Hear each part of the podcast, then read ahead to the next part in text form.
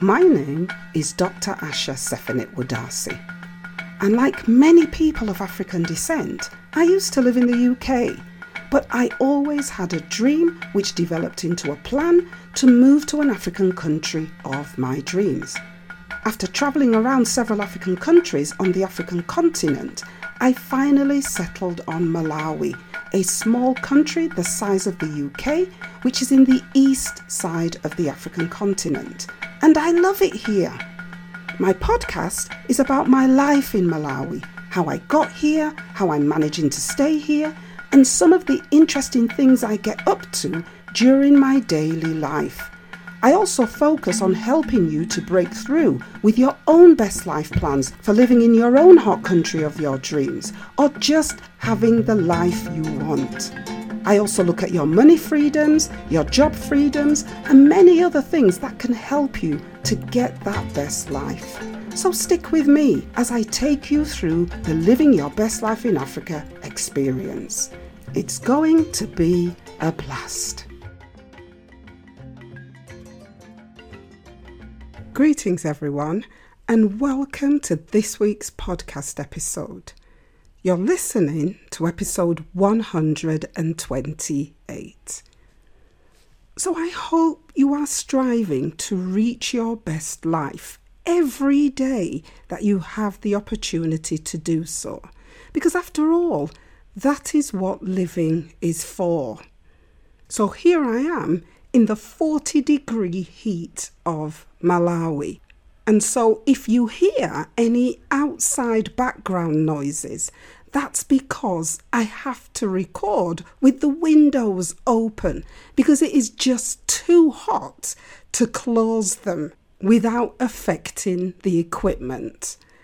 So I'm four weeks into the new Start Your Side Hustle coaching program and I'm loving it. And I'm sure my students would say the same thing. You know, when you get one head blown moment after another, and it's all about your best life dreams and plans, I can tell you on behalf of the current students I have and everyone who was coached with me as part of their best life dreams, there really isn't anything better. And that kind of brings me on to one of my own best life dreams, which I'm about to fulfill. Me? I'm off to the Gambia. Now, don't think for one second that this was some kind of Asha sat down and planned this trip. no. But this is a trip I should have made in November 2020, so I'm about a year overdue. So, how did I come to decide that I'm off to the Gambia?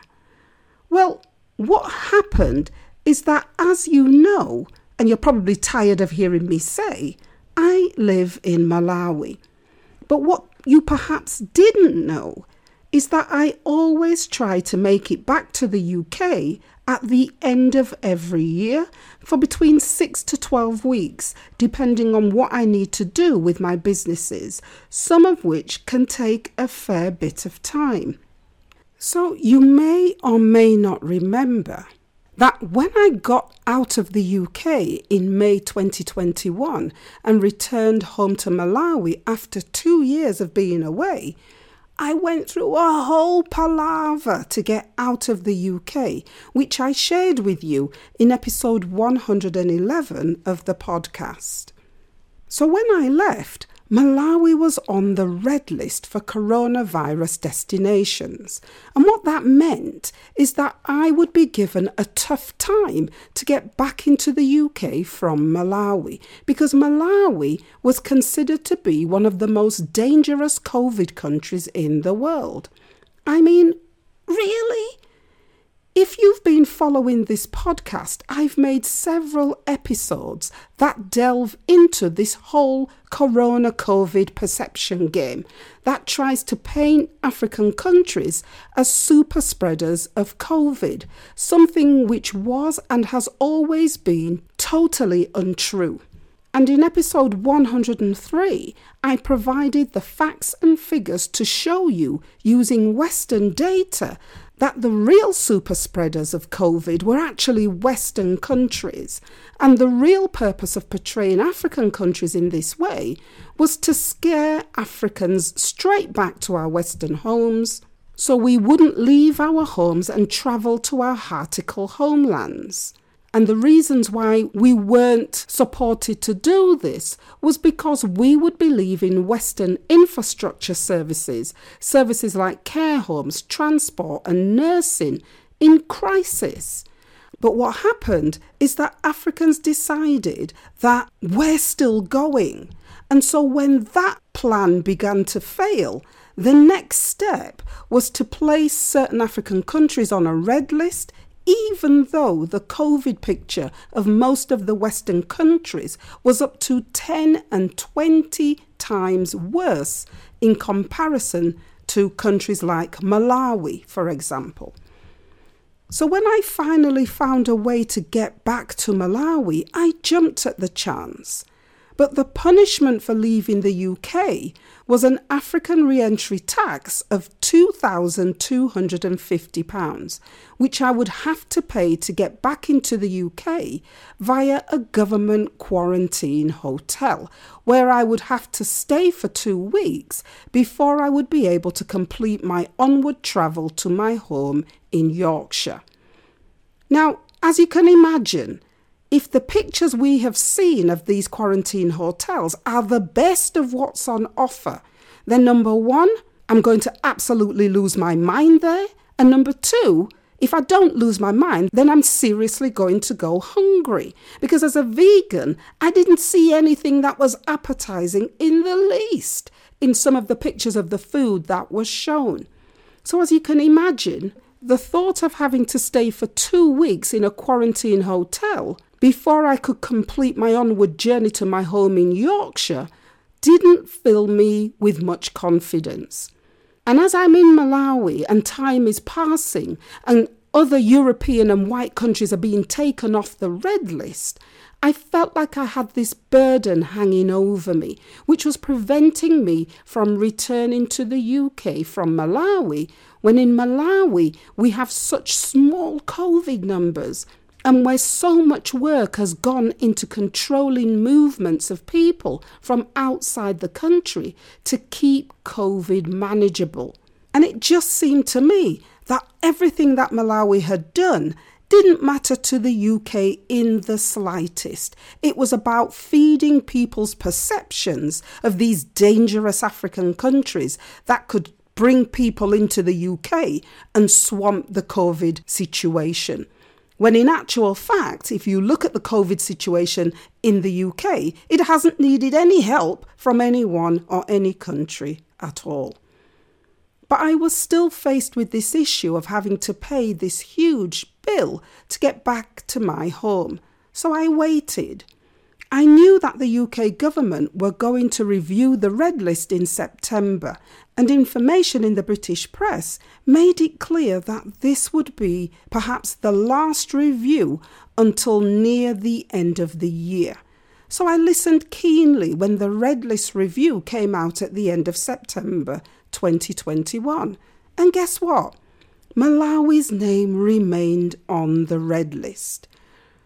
Right, that's it, I said to myself. If you people think you are going to force me to go to your hotel, you have another thing coming. So I went to plan B. And plan B for me was to look for an African country I could get into from Malawi that was not on the red list. You see, in my mind, I knew that if I could go to a non red list African country, and spend at least 10 days in that country, I could then return to the UK from a country that was on the UK's green or amber list, which would allow me to go straight home and at the worst self isolate for 10 days. Great for me, because Yorkshire in December is as much as 25 degrees colder than Malawi in December. So, which outside in Yorkshire am I going to? no, I would want to stay in my house in Yorkshire anyway until I could find enough clothes to put on and until my body has acclimatized into believing that I am warm.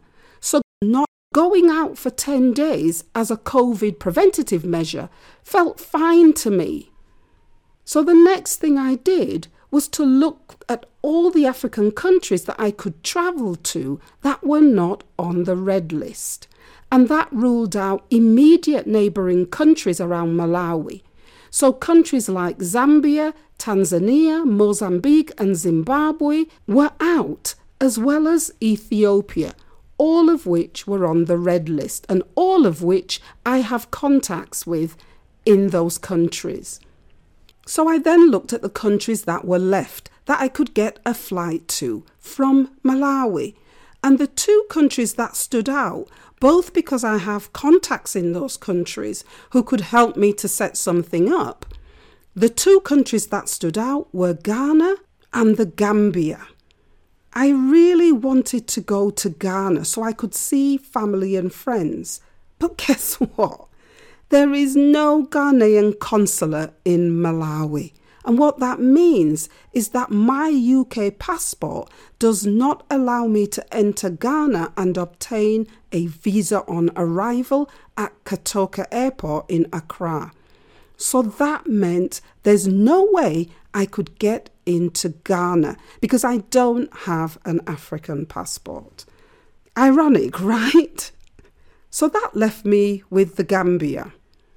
Now, in case you've been living under a rock in recent years, the Gambia has become one of the top Western holiday destinations for white women in their 50s, 60s, and 70s who book certain cheap flights from the UK and fly across to the Gambia for little to any cost at all in relation to what it costs us to get to our home countries.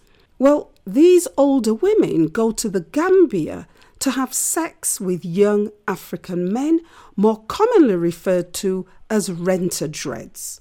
It's horrible. But as I say, one of the byproducts of this is that it's much easier to get into the country if you have a British passport. And actually, if you stay in the Gambia less than 28 days, you don't need a visa to enter the country. So, yay! I was able to get into the Gambia no problem. And because I'm only staying about three weeks, I don't need a visa. The next thing I had to do was to contact my friends to ask about accommodation. And with an internet signal and a mobile phone with WhatsApp or some other dialing app, this was super easy. I contacted my friends, one of whom owns a chain of restaurants called Mosiah, which is situated right on the beach in Banjul, and he gave me the name of a lodge in Banjul called Garvey Lodge, the owners of which are also from the UK.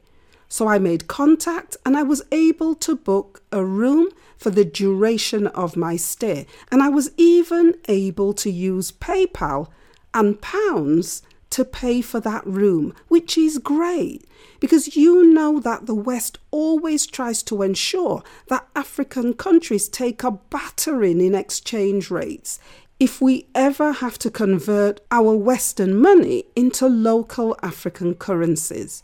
So, my being able to pay in pounds meant that I saved money on the exchange fees. I then used the £2,250 that I was going to be charged to re enter the UK, and I booked a flight from Malawi to the Gambia, which, let me tell you, is far the African continent is big, and so there are several stop offs that I have to endure, which gives me an opportunity, hopefully, to just check my surroundings and see whether I can get any pictures as I cross into the main country before I get to the Gambia. And guess what that country is?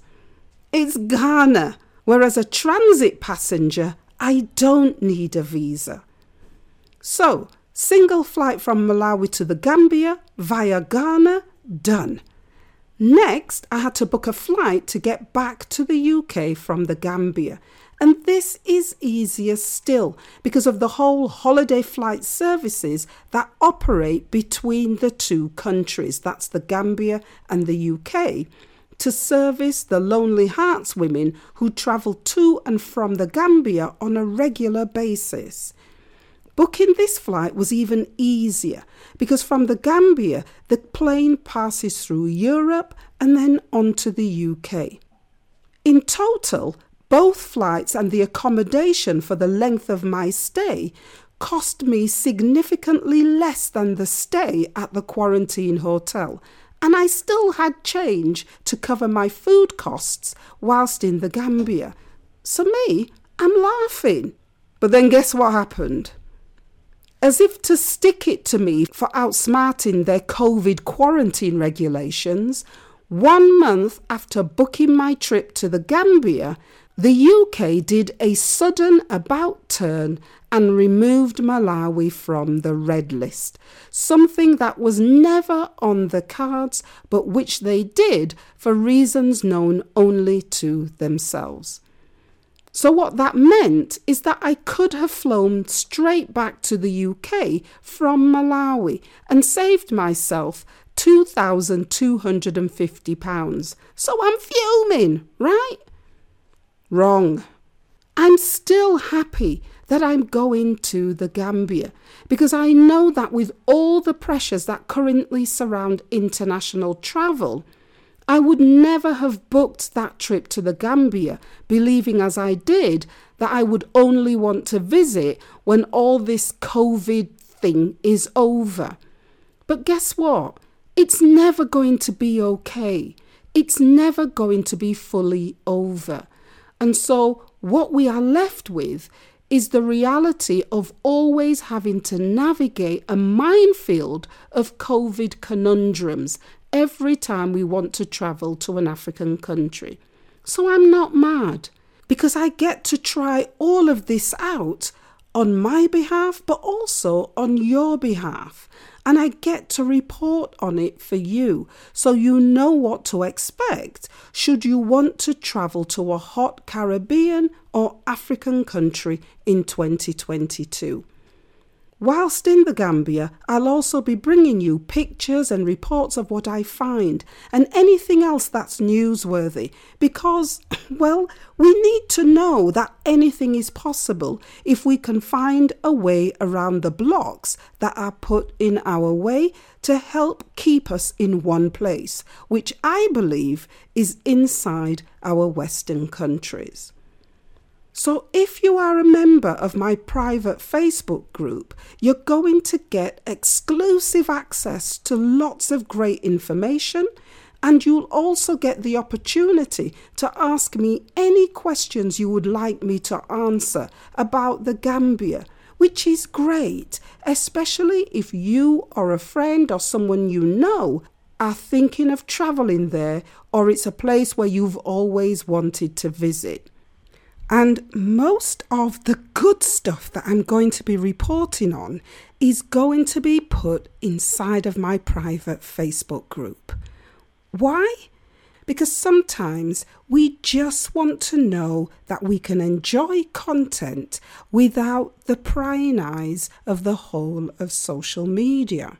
And so, inside that Facebook group, you get to enjoy the content Work with it, ask any questions you want to ask, and know that everyone in that group has been approved to be in that group by me.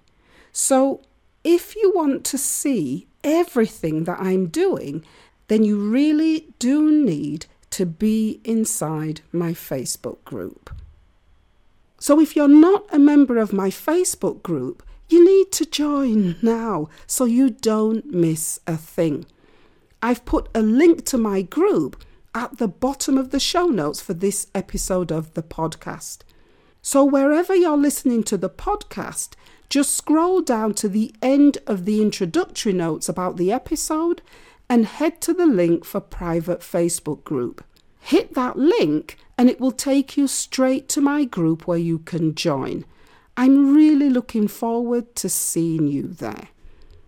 So, the next time you hear from me, I will most likely be in the Gambia. And I'll be really excited about all the news and the views and the different things that I'm going to want to share with you. So make sure you stay tuned in so you don't miss a thing. And that's it for this episode. A bit of a go round, I know, but I wanted to share this exciting news with you to give you time to put together any questions you want to ask me.